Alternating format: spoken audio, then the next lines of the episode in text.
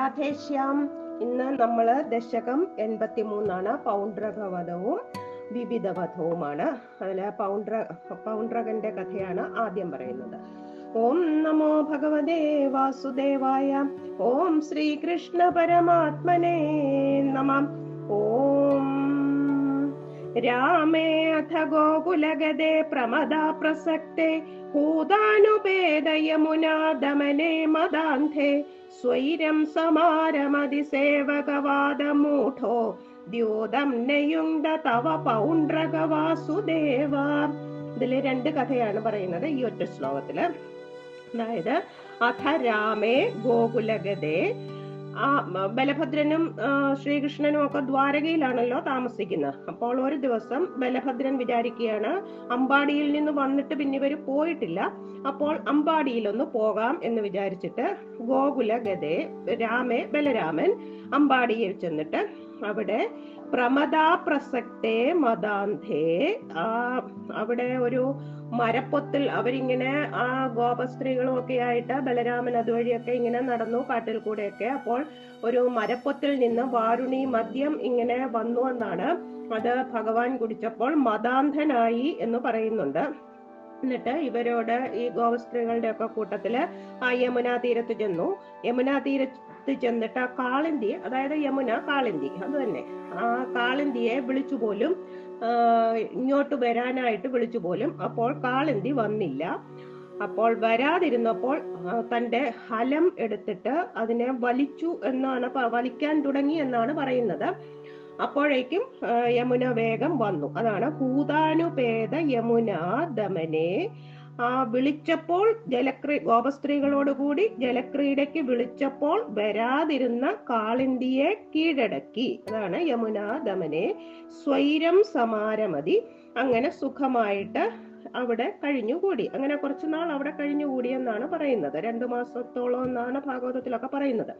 അങ്ങനെ ഇരിക്കുന്ന സമയത്താണ് ഈ ദ്വാരകയിലേക്ക് ഒരു ആ, ദൂതൻ വരികയാണ്. ആ ദൂതൻ പൗണ്ട്രക വാസുദേവന്റെ ദൂതനാണ്.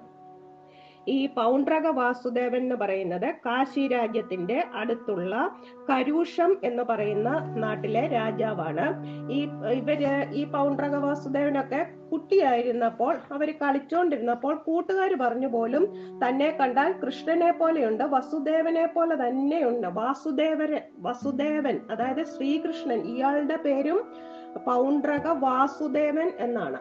അപ്പോൾ താനും വാസുദേവന്റെ കൂട്ടാണ് ശ്രീകൃഷ്ണന്റെ കൂട്ടാണ് ഇരിക്കുന്നത്. അതുകൊണ്ട് താനാണ് ശരിക്കുള്ള വാസുദേവൻ എന്ന് പറഞ്ഞോണ്ട് ഇങ്ങനെ പറഞ്ഞു പറഞ്ഞ് ഇയാൾക്ക് അതങ്ങ് ഭയങ്കര ഇയാൾ അതിലങ്ങ് ലയിച്ചു. എന്നിട്ട് ഇയാൾ നെഞ്ച് തന്റെ മാറിടത്തിൽ ഇരുമ്പ് കൊണ്ട് ചുട്ടുപഴുപ്പിച്ച് ശ്രീവത്സം എന്നുള്ള മറുകിന് മറുകു പോലുണ്ടാക്കി. പിന്നെ കഴുത്തിൽ വലിയ മകരകുണ്ടലങ്ങൾ ഉണ്ടാക്കി. പിന്നെ വലിയ വനമാലയൊക്കെ ചാർത്തി പീതാംബരമൊക്കെ ചാർത്തി. എന്നിട്ട് കാല ഭഗവാന്റെ സുദർശന ചക്രം പോലെ ഇരുമ്പ് കൊണ്ട് ഒരു ചക്രമൊക്കെ ഇയാൾ ഉണ്ടാക്കിയെന്ന് പറയുന്നുണ്ട്. അപ്പോൾ ഇയാൾ ഇയാളുടെ കൂട്ടുകാരൊക്കെ പിന്നെ കൂട്ടുകാർ രാജാക്കളാണ് അത് കാശി രാജാവൊക്കെയാണ്. അവരൊക്കെ ഇങ്ങനെ ഇയാളെ ഇങ്ങനെ പറഞ്ഞു പറഞ്ഞ് ഇയാൾ ഒരു ദൂതനെ വിടുകയാണ് ദ്വാരകയിലേക്ക്. എന്നിട്ട് കൃഷ്ണന്റെ അടുത്ത് ചെന്ന് പറയുകയാണ് ഞാനാണ് ശരിക്കുള്ള വാസുദേവൻ ഞാനാണ്. അത് ഭഗവാൻ താങ്കളല്ല. എന്നിട്ട് അതുകൊണ്ട് എനിക്ക് കീഴടങ്ങണം. ഒന്നുകിൽ ഈ ചിഹ്നങ്ങളെല്ലാം മാറ്റണം അല്ലെങ്കിൽ നമുക്ക് യുദ്ധം ചെയ്ത് എനിക്ക് കീഴടങ്ങണം എന്നാണ് ഈ ദൂതൻ പറയുന്നത്. അപ്പോൾ ഇത് ദശമസ്കന്ധം അറുപത്തി ആറാമത്തെ അധ്യായത്തിലാണ് വർണിച്ചിരിക്കുന്നത് ഈ പൗണ്ഡ്രകവധം കഥ. ഇനിയും അപ്പോൾ ഈ സന്ദേശം ദൂതൻ ഭഗവാനെ അറിയിക്കുകയാണ്. ഈ ദൂ- അടുത്ത ശ്ലോകത്തിലാണ് ഈ സന്ദേശം.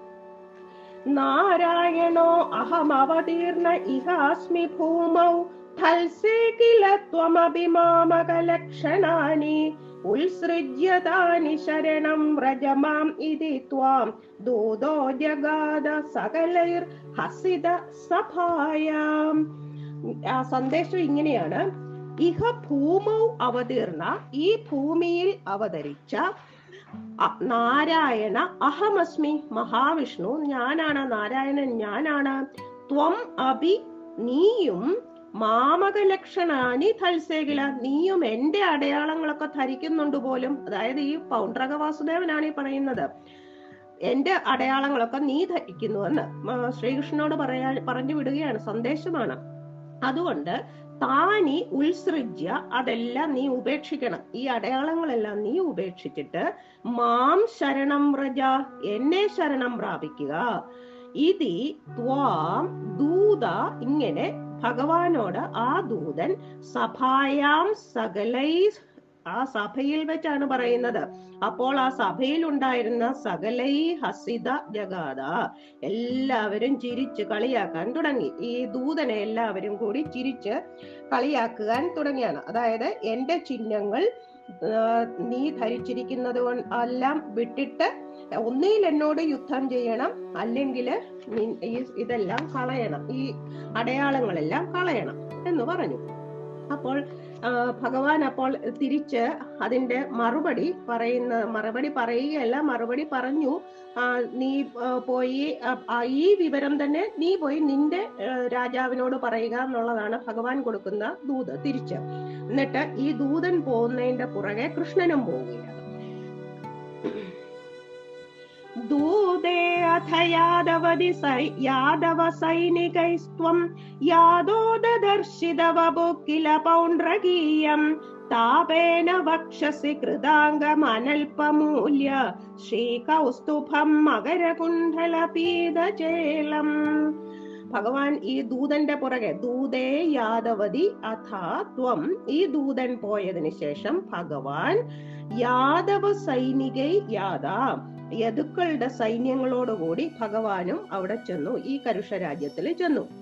അപ്പോൾ അവിടെ ചെന്ന് നോക്കുമ്പോൾ ഈ വാസുദേവനെ കണ്ടിട്ട് ഇവർക്കൊക്കെ ചിരി വരിക. എന്താണ്? വക്ഷസി താപേന കൃതാംഗം. ഭഗവാന്റെ വക്ഷസിയിലുള്ളത് ശ്രീവത്സ ചിഹ്നമാണ്. ഭൃഗു മഹർഷിയുടെ പാദ പാദമാണെന്നല്ലേ നമ്മൾ പറയുന്നത്. ആ അതിനു പകരം മാറിടം പൊള്ളിച്ച് ഒരു ശ്രീവത്സ ചിഹ്നം ഉണ്ടാക്കിയിട്ടുണ്ട്. അനൽപമൂല്യ ശ്രീ കൗസ്തുഭം. വലിയ വില പിടിച്ച ഒരു കൗസ്തുഭ രത്നവും ധരിച്ചിട്ടുണ്ട്. മകരകുണ്ടലം. മകരകുണ്ടല മകരമത്സ്യത്തിന്റെ ആകൃതിയിലുള്ള കുണ്ടലങ്ങളും അണിഞ്ഞിട്ടുണ്ട്. പീതചേലം കില. പീതചേലമാണ് ധരിച്ചിരിക്കുന്നത്. മഞ്ഞപ്പട്ട്. മഞ്ഞപ്പട്ടും ധരിച്ചിട്ടുണ്ട്. പിന്നെ ഒരു അടുത്ത ശ്ലോകത്തിലാണ് പറയുന്നത് സുദർശനത്തിന്റെ കാര്യം. പൗണ്ഡ്രകീയം വപു ദദർശിത. ഇങ്ങനെയാണ് പൗണ്ഡ്രകന്റെ ശരീരം കണ്ടത്. അതായത് ഇരുമ്പ് പഴുപ്പിച്ച് മാറത്ത് വെച്ച് പൊള്ളിച്ച് ശ്രീവത്സം എന്ന ചിഹ്നമുണ്ടാക്കി വില പിടിച്ച രക്തം കൊണ്ട- കൊണ്ട് കൗസ്തുഭം എന്ന പേരിൽ കഴുത്തിലണിഞ്ഞു മകരകുണ്ടലങ്ങളൊക്കെ പണിയിച്ച് കാതിൽ ധരിച്ചു മഞ്ഞപ്പട്ടുടുത്തു അങ്ങനെ ഭഗവാന്റെ വേഷം കെട്ടിയിരിക്കുന്ന പൗണ്ഡ്രക വാസുദേവനെയാണ് ഈ ഇവരൊക്കെ ഭഗവാനൊക്കെ ചെല്ലുമ്പോൾ കാണുന്നത്. അപ്പോൾ ഇനിയും അടുത്ത ശ്ലോകത്തിലാണ് ഇവരെ വധിക്കുന്നത്. കാശിരാജാവിനെയും ഭഗവാൻ വധിക്കുകയാണ്. कालायसं निज सुदर्शनमस्य दोऽस्य कालानलोत् काल कालानलोत्करणा सुदर्शनेन शीर्षं चगर्थ मम चास्य सेनाम् तन्मित्र काशिवशिरोऽपि चगर्थ काश्याम् കാളായസം നിജ സുദർശനം കാരിരുമ്പ് കൊണ്ടുണ്ടാക്കിയ തന്റെ സുദർശന ചക്രം അതാണ് ഈ പൗണ്ഡ്രക വാസുദേവന്റെ സുദർശന ചക്രം കാരി ഇരുമ്പ് കൊണ്ടുണ്ടാക്കിയതാണ് പോലും. എന്നിട്ടോ അത് അശ്രുത. ഭഗവാന്റെ നേരെ അത് എറിഞ്ഞു അത്രേ.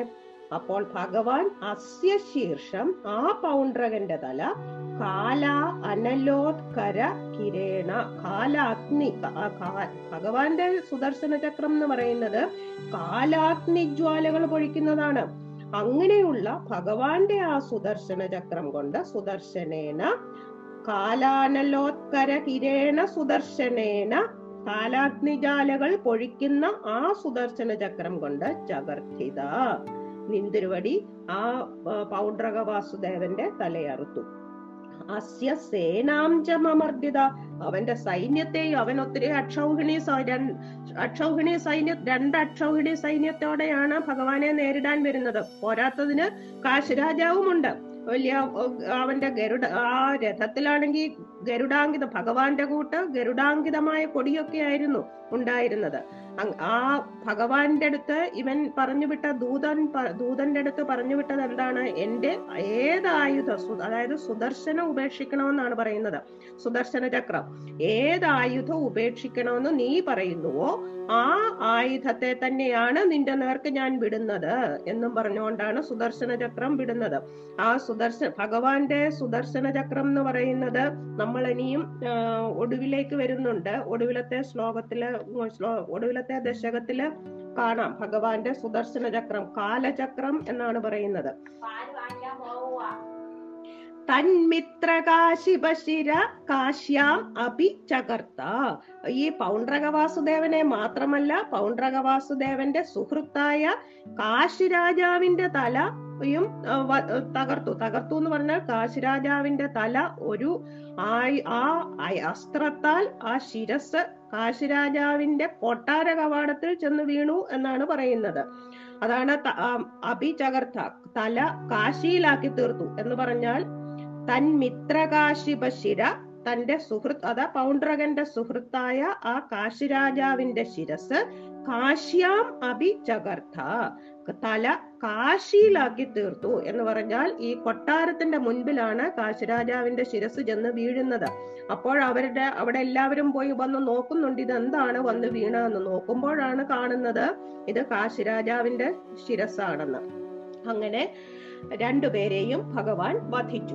വധിച്ചപ്പോൾ പക്ഷേ ഒരു കാര്യമുണ്ട്. അതായത് പൗണ്ഡ്രക വാസുദേവൻ സായുജ്യം പ്രാപിക്കുകയാണ് ചെയ്തത്. എന്തുകൊണ്ടാന്ന് വെച്ചാൽ ഈ പൗണ്ട്രകൻ നേരത്തെ പറഞ്ഞല്ലോ ബാലനായിരിക്കുമ്പോൾ തന്നെ കൂട്ടു കൂട്ടുകാർ പറയുന്നുണ്ട് അവിടുന്ന് സാക്ഷാൽ മഹാവിഷ്ണുവിന്റെ അവതാരമാണ് ശ്രീവാസുദേവൻ അവിടുന്ന് തന്നെയാണെന്നൊക്കെ. ഇയാൾക്ക് വലിയ ബുദ്ധിയൊന്നും ഇല്ലായിരുന്നോണ്ട് ഇയാൾ അതങ്ങ് വിശ്വസിച്ചു. എന്നിട്ട് ഞാൻ തന്നെയാണ് വിഷ്ണുവിന്റെ അവതാരം വിഷ്ണു തന്നെയാണ് ഞാനെന്ന് ഇങ്ങനെ മനസ്സിൽ നമ്മൾ നേരത്തെ കണ്ടതാണ് കംസനെ കംസൻ ആ മഹാവിഷ്ണുവിനെ തന്നെ ഭയം കൊണ്ട് എപ്പോഴും ആലോചിച്ചു എന്ന് പറഞ്ഞ പോലെ ഇവിടെ വാസു ഈ പൗണ്ഡ്രക വാസുദേവൻ ആ ഞാൻ തന്നെയാണ് മഹാവിഷ്ണു എന്നുള്ള ഒരു ഐക്യ ഭഗവാനുമായിട്ട് വന്നു. അതുകൊണ്ട് സായുജ്യം ലഭിച്ചു എന്നാണ് പറയുന്നത്. സായുജ്യമുക്തിയെ പ്രാപിച്ചു. അതായത് നമുക്ക് ബാഹ്യമായ പ്രവൃത്തികൾ കൊണ്ട് ആരെയും സുഹൃതിയാണോ അതോ നീ പാപിയാണോ എന്നൊന്നും പറയാൻ പറ്റില്ല എന്നാണ് ഭട്ടതിരിപ്പാട് പറയുന്നത്. ആ മാനസിക കർമ്മങ്ങൾ നമ്മുടെ മനസ്സാണ്. മന മാനസിക കർമ്മങ്ങളാണ് പുണ്യപാപങ്ങൾക്ക് കാരണം. അത് മറ്റുള്ളവർക്ക് മനസ്സിലാക്കുവാൻ പ്രയാസമാണ് എന്നെല്ലാം ഈ ശ്ലോകത്തിൽ ഭഗവ ഭട്ടതിരിപ്പാട് പറയുന്നുണ്ട്.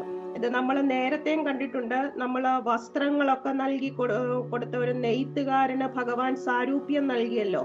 അപ്പോഴും ആ, മേൽപ്പത്തൂര് പറഞ്ഞിട്ടുണ്ട് സുഹൃതം ഗോവേദ ജീവാത്മന ആർക്ക് എപ്പോഴാണ് സുഹൃതം ലഭിക്കുന്നതെന്ന് നമുക്ക് അറിയില്ല എന്ന് പറയത്തില്ലേ? അത് തന്നെ ഒരു ഒരു വരി ഇതിൽ അങ്ങനെ പറയുന്നുണ്ട്. ശ്ലോകം ഇതാണ്. ജാള്യേന ബാലകഗിരാപി കില അഹമേവ. ശ്രീവാസുദേവ ഇതൈരൂഢമധിഷ്ഠിരം സ. സായുജ്യമേവ ഭവദൈക്യധിയാഗതോ അഭൂത്. കോ നാമ കസ്യ സുഹൃതം കഥമിത്യവേയാത്. അതാണ് കോ നാമ കസ്യ സുഹൃതം. ആരുടെ പുണ്യം ഏത് വിധമാണ് എന്ന് ആർക്കാണ് അറിയുക? ആർക്കും അറിഞ്ഞുകൂടാ? ഇത് ഭട്ടതിരിപ്പാടിന്റെ സ്വതന്ത്രമായിട്ടുള്ള ആവിഷ്കാരമാണ്.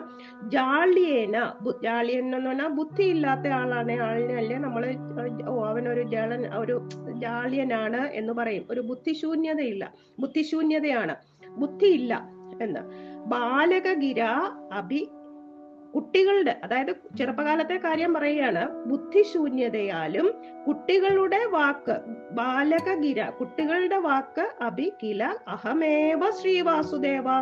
കുട്ടികളുടെ വാക്ക് കേട്ടത് കൊണ്ടും ഞാൻ തന്നെയാണ് സാക്ഷാൽ വാസുദേവനെന്ന് ഇതി ചിരം വളരെ കാലമായിട്ട് രൂഢമതി അതായത് ആ മതി എന്ന് പറഞ്ഞാൽ ബുദ്ധിയാണ്. ആ ബുദ്ധിയിൽ അങ്ങ് ഉറച്ചു വിശ്വസിച്ചു. അവന്റെ ബുദ്ധിയിൽ ഈ പൗണ്ഡ്രകന്റെ ബുദ്ധിയിൽ മുഴുവൻ ഞാൻ തന്നെയാണ് വാസു സാക്ഷാൽ വാസുദേവൻ. സ ആ പൗണ്ഡ്രക വാസുദേവൻ ഭവദൈക്യധിയ. ഭഗവാനും താനും ഒന്നാണെന്നുള്ള ഭാവത്താൽ സായുജ്യം ഏവ ഗത അഭൂത്. സായുജ്യമുക്തിയെ തന്നെ പ്രാപിച്ചു. ചില സാരൂപ്യം എന്നും പറയുന്നുണ്ട്. കസ്യ സുഹൃതം കഥം ഇതി ക നാമ അവേയത് ആരുടെ പുണ്യം? കസ്യ സുഹൃതം. ആരുടെ പുണ്യം? കഥമിതി ഏതു വിധമാണ് ക നാമ അവേയാൽ എന്ന് ആരാണ് അറിയുക? ആർക്കും അറിഞ്ഞുകൂടാ അതുകൊണ്ട് നമ്മുടെയൊക്കെ പുണ്യം ഏത് വിധത്തിലാണ് നമുക്ക് കിട്ടുക ലഭിക്കുക എന്നുള്ളത് ആർക്കും അറിയില്ല നമുക്കും അറിയില്ല. ഭഗവാന് മാത്രമേ ഇതൊക്കെ അറിയുകയുള്ളൂ എന്നാണ് ഭട്ടതിരിപ്പാട് പറയുന്നത് ഇനിയും ആ കാശി രാജാവിനെയും വധിച്ചു എന്ന് പറഞ്ഞില്ലേ? അപ്പോൾ കാശി രാജാവിന്റെ പുത്രന്റെ സുദക്ഷിണൻ എന്നാണ് ആ പുത്രന്റെ പേര്. ആ പുത്രൻ ഭഗവാന്റെ നേരെ ഒരു ആഭിചാര അതായത് നമ്മൾ നേരത്തെ കണ്ട വിഷ്ണു ജ്വരത്തിനെ വിഷ്ണു ജ്വരവും ശിവജ്വരവും ഒക്കെ കണ്ടില്ലേ? അതുപോലെ ആ ശിവജ്വരത്തിനെ പോലെ ഒരു കൃത്യയെ അയക്കുകയാണ്. നമുക്ക് നോക്കാം. കാശീശ്വരസ്യ തനയോഥ सुदक्षिणाख्य സർവം പ്രപൂജ്യ भवदे विहिदाभिचार കൃത്യാനലം कमपि ബാണരണാദിഭീതൈർ कथञ्चन കഥഞ്ജന सममभ्यमुञ्जत् അഥ സുദക്ഷിണാഖ്യ കാശീശ്വരസ്യ തനയ ആ, പിന്നീട് കാശിരാജാവിന്റെ പുത്രനായ സുദക്ഷിണൻ. സുദക്ഷിണൻ എന്നാണ് പേര്. ആ സുദക്ഷിണൻ ശർവം. ശർവം എന്ന് പറയുന്നത് ശിവനാണ്. അതായത് ഇവർ കാശിയിലാണ്. അപ്പൊ കാശി വിശ്വനാഥൻ. അതാണ് ശിവൻ. ശർവം പ്രപൂജ്യ കാശി വിശ്വനാഥനെ സേവിച്ചിട്ട് ഭവതേ അപ്പോൾ ഭഗവാന്റെ അടുത്ത് പ്രത്യക്ഷമാക്കിയിട്ട് ഭഗവാനോട് പറയും. ഇങ്ങനെ എനിക്ക് ഇതിന് പകരം ചോദിക്കണമെന്ന് പറയുമ്പോൾ ഭഗവാൻ പറയുകയാണ് ഒരു മന്ത്രവാദം ഒരു ആഭിചാരം ചെയ്താൽ അഗ്നിയിൽ നിന്ന് ഒരു ദുർമൂർത്തി വരും. അങ്ങനെ നീ യുദ്ധം ചെയ്തോ എന്നാണ് ശിവൻ പറയുന്നത്. വിഹിതാഭിചാര അങ്ങനെ ആഭിചാരം ചെയ്ത് കമപി കൃത് കൃത്യ അനലം. അനല അഗ്നിജ്വാല രൂപിണിയാണ് പോലും ഈ അതൊരു ദുർമൂർത്തിയാണ് ഈ കൃത്യ എന്ന് പറയുന്നത്. അങ്ങനെ ഒരു ദുർമൂർത്തിയെ പ്രത്യക്ഷപ്പെടുത്തിയിട്ട് ഇവർ ബ്രാഹ്മണരൊക്കെ കൂടി ഒരു ആഭിചാര ഹോമം ചെയ്താണ് ഈ ദുർമൂർത്തിയെ പ്രത്യക്ഷപ്പെടുത്തിയതെന്ന് പറയുന്നുണ്ട്. ബാണ രണാതിഭീതി. അപ്പോൾ ഈ ഭഗവാന്റെ ഭൂതഗണങ്ങൾക്കൊക്കെ ഈ ശ്രീകൃഷ്ണ ഭഗവാനെ പേടിയാണ്. എന്താന്ന് വെച്ചാൽ അവർ ബാണാസുരന്റെ നമ്മൾ കഴിഞ്ഞ ദശകത്തിൽ കണ്ടതാണ്. ആ ബാണാസുരന്റെ യുദ്ധത്തിൽ ഈ ഇവരെ എല്ലാം ഭൂതങ്ങളെ എല്ലാം ഭഗവാന് ഓടിച്ചതാണ്. അതുകൊണ്ട് അവർക്ക് പേടിയാണ്. ബാണരണാതിഭീതൈ അങ്ങനെ ഭയ ബാണയുദ്ധത്തിൽ അവർ ഭൂതങ്ങളൊക്കെ ഭയപ്പെട്ടിട്ടുള്ളവരായിരുന്നു. എന്നാലും കഥഞ്ജന വൃതൈ അവരെ വളരെ പ്രയാസപ്പെട്ട് അവരെ കൂടെ കൂട്ടി ഭൂതൈ ആ ഭൂതങ്ങളെ ശിവഭൂതങ്ങളെയൊക്കെ കൂടി കൂട്ടി സമം അഭ്യമുഞ്ച ഭഗവാന്റെ നേർക്ക് പറഞ്ഞയച്ചു. ഈ കൃത്യയെയും ആ ഭഗവാന്റെ ഭൂതഗണങ്ങളെയും ഒക്കെ. അതായത് ഈ ഹോമകുണ്ടത്തിൽ നിന്ന് ഉത്ഭവിച്ച അത് കത്തിക്കാളുന്ന അഗ്നിയുടെ രൂപത്തിലുള്ള കൃത്യ എന്നു പേരായ ഒരു ദുർദേവതയായിരുന്നു. അങ്ങനെ അവരെല്ലാവരും കൂടി ഈ ദുർ കൃത്യയും ഈ ദുർഭു ഈ ശിവന്റെ ഭൂതങ്ങളും എല്ലാവരും കൂടി ദ്വാരകയിലേക്കാണ് പോകുന്നത്. ദ്വാരകയിലേക്ക് പോവുകയാണ്.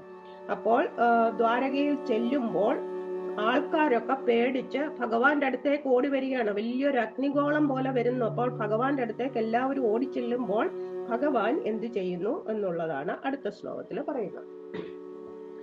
താലപ്രമാണചരണാമഖിലം ദഹന്തിം കൃത്യം വിലോക്യ ചകിതൈ കഥിതോഭിപൗരൈ ദ്യൂതോത്സവേ കിമപി നോ ചലിതോ വിഭോ ത്വം പാർശ്വസ്തമാശു വിസസർജിത കാലചക്രം താലപ്രമാണചരണാം കരിമ്പന താലം എന്ന് നേരത്തെ കണ്ടതാണ് കരിമ്പന.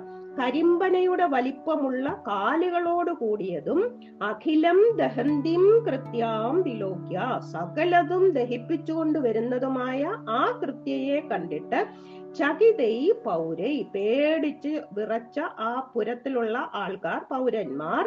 കഥിത പാഞ്ഞു ചെന്നിട്ട് കഥിത അഭി ഭഗവാനോട് പറയാണ്. അഭി വിഭോ ഭഗവാനോട് പറയുകയാണ്. ഇങ്ങനെ ഒരു വലിയ അസുരരൊക്കെ ഭൂതങ്ങളും ഒരു വലിയ അഗ്നിഗോളവും ഒക്കെ വരുന്നു എന്നൊക്കെ പറഞ്ഞു. അപ്പോൾ ഭഗവാനോ വിഭോ ത്വം അല്ലയോ ഭഗവാനെ അങ്ങ് ഭഗവാൻ അപ്പോൾ ചൂത് കളിക്കുകയായിരുന്നു പോലും. ദ്യൂതോത്സവേ ദ്യൂത് ചൂത് കളിക്കുകയായിരുന്നു. ഭഗവാൻ അവിടെ നിന്ന് ഒരു ശകലം പോലും ഇളകിയില്ല. കിമബി നോ ചലിത ഭഗവാൻ എന്റെ അടുത്ത് ഇവരൊക്കെ വന്ന് പറഞ്ഞിട്ടും ഭഗവാൻ അവിടെ നിന്ന് അനങ്ങാൻ പോയില്ല. പക്ഷേ ആശു പാർശ്വസ്ഥം കാലചക്രം വിസസർജിത. പക്ഷെ ഭഗവാന്റെ അടുത്ത് സുദർശന ചക്രം ഉണ്ടായിരുന്നു. അതാണ് കാലചക്രം. ഇതാണ് നേരത്തെ പറഞ്ഞത്. ഈ കാലചക്രത്തിനെ പറ്റി തന്നെ ഇതിലുമുണ്ട് അടുത്ത തൊണ്ണൂറ്റെട്ടാം ദശകത്തിൽ വിശദമായിട്ടുമുണ്ട് ഈ സുദർശന ചക്രത്തെ ഭഗവാൻ അയച്ചു എന്നാണ് പറയുന്നത്.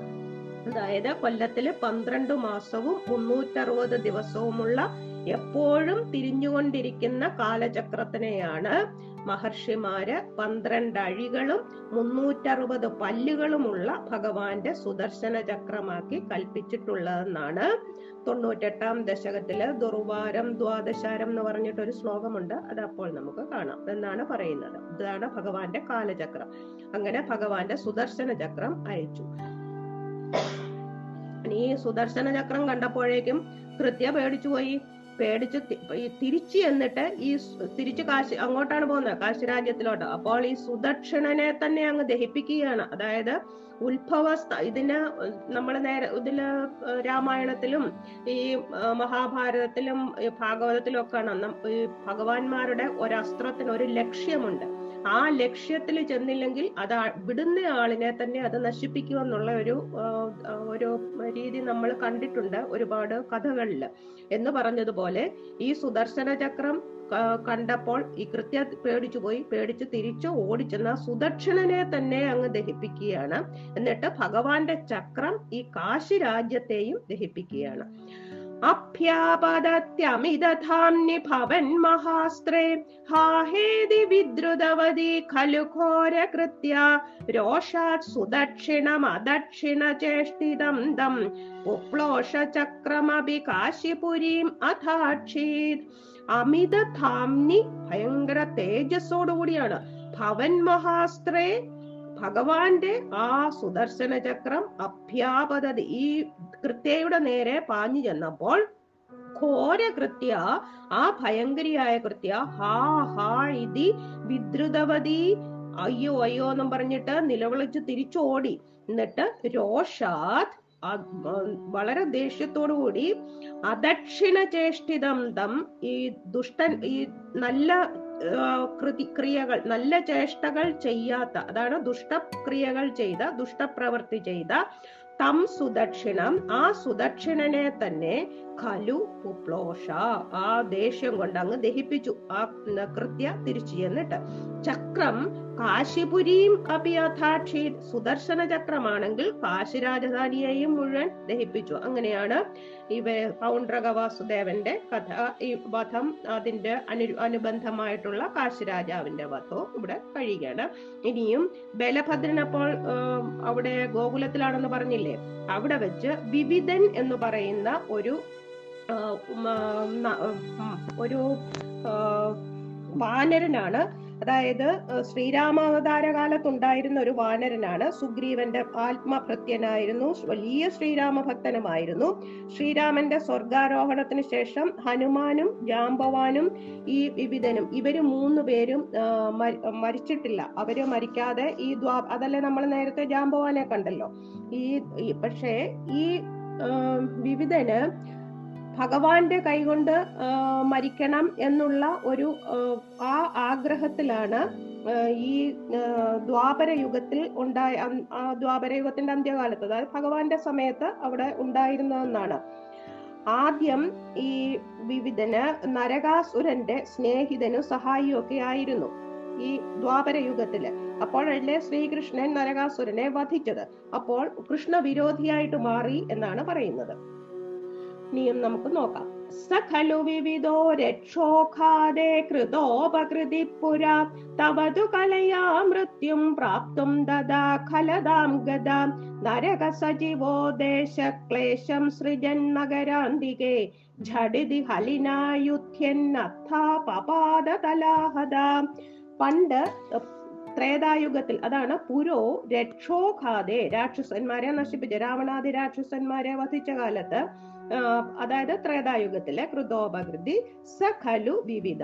അങ്ങനെ ഈ ശ്രീരാമനൊക്കെ വളരെ ഉപകാരം ചെയ്തിട്ടുള്ള വിവിധൻ എന്ന ആ വാനരൻ തഥാ തു തവ കലയാ മൃത്യും പ്രാപ്തും ഖലതാം ഗത ഈ ദ്വാപര യുഗത്തിൽ ഭഗവാന്റെ അംശ കലയ അംശാവതാരത്താൽ മൃത്യും മരണമടയുവാൻ വേണ്ടി ഖലതാം ഗത ദുഷ്ടനായി ഭവിച്ചു പോലും അതാണ് അന്ന് ആ ത്രേതായുഗത്തിൽ മരിച്ചിട്ടില്ല. ഇപ്പോൾ ദ്വാപര യുഗത്തിൽ ഭഗവാന്റെ അംശാവതാരം.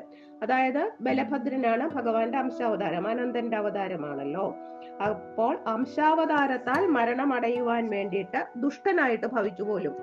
അതായത് നരക സജീവനായിരുന്നു നരകാസുരന്റെ മന്ത്രിയായി തീർ ആയിരുന്നു. അപ്പൊ നരകാസുരൻ മരിച്ചുപോയി ശ്രീകൃഷ്ണൻ വധിച്ചു.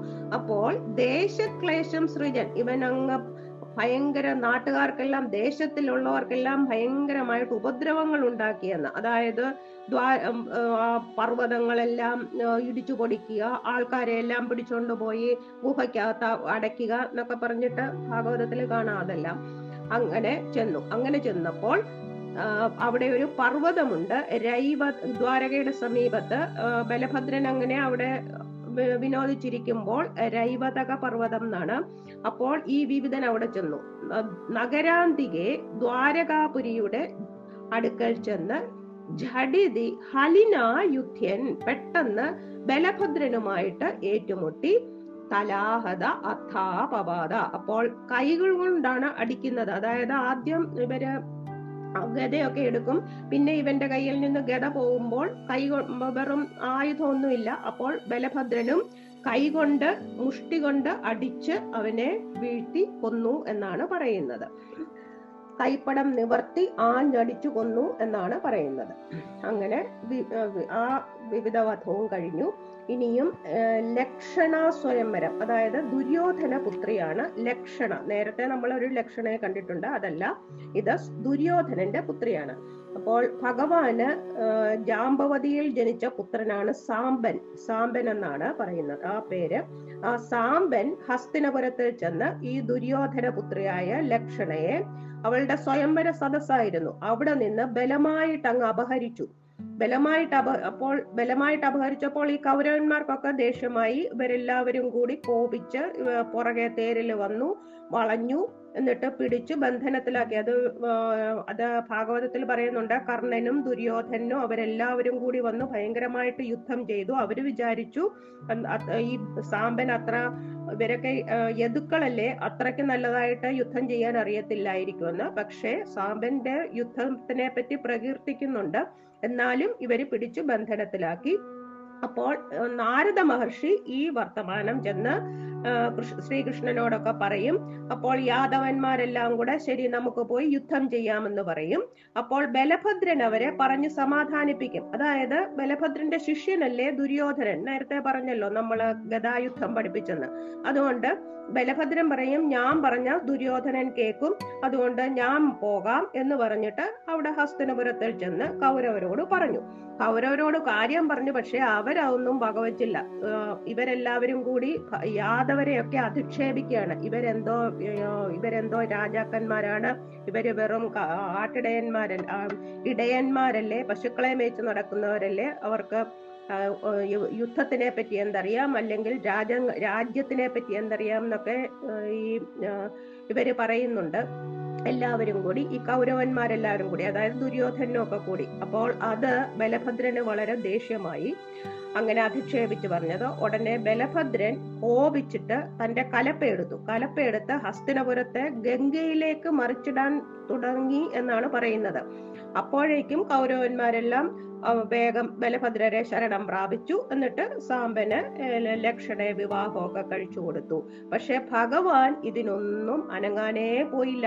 ഭഗവാൻ യാദവ സൈന്യത്തെയും അയച്ചില്ല. ഭഗവാൻ ഒട്ടു പോയിയുമില്ല അപ്പോൾ ഭഗവാന്റെ മനസ്സിലിരിപ്പ് എന്താണ് പാണ്ഡവന്മാരെ കൊണ്ട് ഈ ഇവരെയെല്ലാം ഈ കൗരവരെ കൊല്ലിക്കാം എന്നാണ്. അതൊന്നും ആർക്കും മനസ്സിലാക്കാൻ അപ്പോൾ കഴിഞ്ഞില്ല. അതാണ് ഭട്ടതിരിപ്പാട് പറയുന്നത്. ഭഗവാന്റെ ലീലകളുടെ രഹസ്യം ആർക്കും മുൻകൂട്ടി മനസ്സിലാക്കാൻ സാധ്യമല്ല. ഇത് നേരത്തെയും പറഞ്ഞിട്ടുണ്ട്. ആ ശ്ലോകം ഇതാണ്.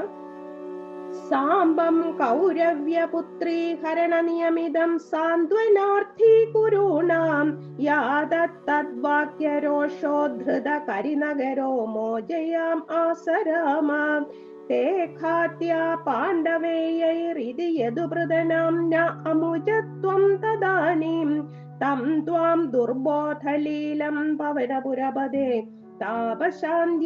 നിഷേവേ. അതാണ് ദുർബോധ ലീലം ഭഗവാന്റെ ലീലകൾ എന്തെല്ലാമാണെന്ന് ആർക്കും മനസ്സിലാക്കാൻ കഴിയില്ല. കൗരവ്യപുത്രി ഹരണ നിയമിതം സാമ്പം. കൗരവ്യപുത്രി ദുര്യോധനന്റെ പുത്രിയായ സാമ്പം. ലക്ഷ്മണ സാമ്പം എന്ന് പറയ സാമ്പൻ എന്ന് പറയുന്നത് ജാമ്പവതിയുടെയും ശ്രീകൃഷ്ണന്റെയും മകനാണ്. അങ്ങനെ ആ സാമ്പൻ ഹരിച്ച അപഹരിച്ച അപ- അപഹരിച്ചപ്പോൾ നിയമിതം ഹരണ നിയമിതം അങ്ങനെ അപഹരിച്ചപ്പോൾ ബന്ധനത്തിലാക്കിയ ആ സാമ്പനെ രാമ ബലരാമൻ കുരുണാം സാന്ത്വനാർത്ഥി കൗരവന്മാരെ പറഞ്ഞു സമാധാനിപ്പിക്കാമെന്ന് പറഞ്ഞ് യാദ അവിടെ ചെന്ന്. അവിടെ ചെന്നപ്പോൾ അതാണ് അവർ പറഞ്ഞത്. അങ്ങനെയൊന്നും ഇവർ അപ്പോൾ നേരെ ഈ യദുക്കൾക്ക് എതിരായിട്ടല്ലേ പറഞ്ഞത്. അപ്പോൾ തത് വാക്യ ആ അതെല്ലാം കേട്ട് അവരുടെ ദുർവാക്കുകളൊക്കെ കേട്ടപ്പോൾ രോഷോ ധൃത കരിനഗര കരിനഗരം എന്ന് പറയുന്ന ഹസ്തിനപുരമാണ്. ആ ഹസ്തിനപുരത്തിനെ തകർക്കാനായിട്ട് അതാണ് തന്റെ കലപ്പയെടുത്ത് ഇപ്പൊ മറിച്ചിടും എന്നുള്ള മട്ടിൽ ഗംഗയിലേക്ക് മറിച്ചിടും എന്നുള്ള മട്ടിൽ നിന്നപ്പോൾ സാമ്പനെ വിടുവിച്ചു. മോജയാമാസ സാമ്പനെ ദുര്യോധനൊക്കെ വിട്ടുകൊടുത്തു. തേ പാണ്ഡവേയൈ അപ്പോൾ ആ, ഭട്ടതിരിപ്പാട് പറയുന്നത് അടുത്ത വരിയിലാണ്. തേ പാണ്ഡവേയൈ ഖാത്യ.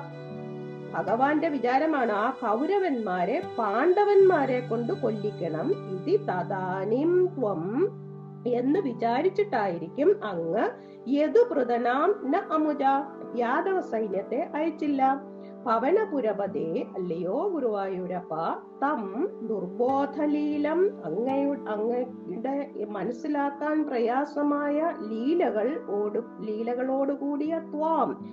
അങ്ങയെ ഭഗവാനെ താപശാന്തിയായി നിഷേവേ എന്റെ സങ്കടങ്ങൾ തീരാൻ വേണ്ടി ഞാൻ ഭജിക്കുന്നു എന്ന് പറഞ്ഞ് ഭഗവാന്റെ മാഹാത്മ്യം പറഞ്ഞുകൊണ്ട് ഈ ദശകം ഇവിടെ അവസാനിപ്പിക്കുകയാണ്. നാളെ നമുക്ക് സമന്ത പഞ്ചകയാത്ര ദശകം എൺപത്തിനാലാണ്. സർവത്ര ഗോവിന്ദ നാമ സങ്കീർത്തനം ഗോവിന്ദ ഗോവിന്ദ.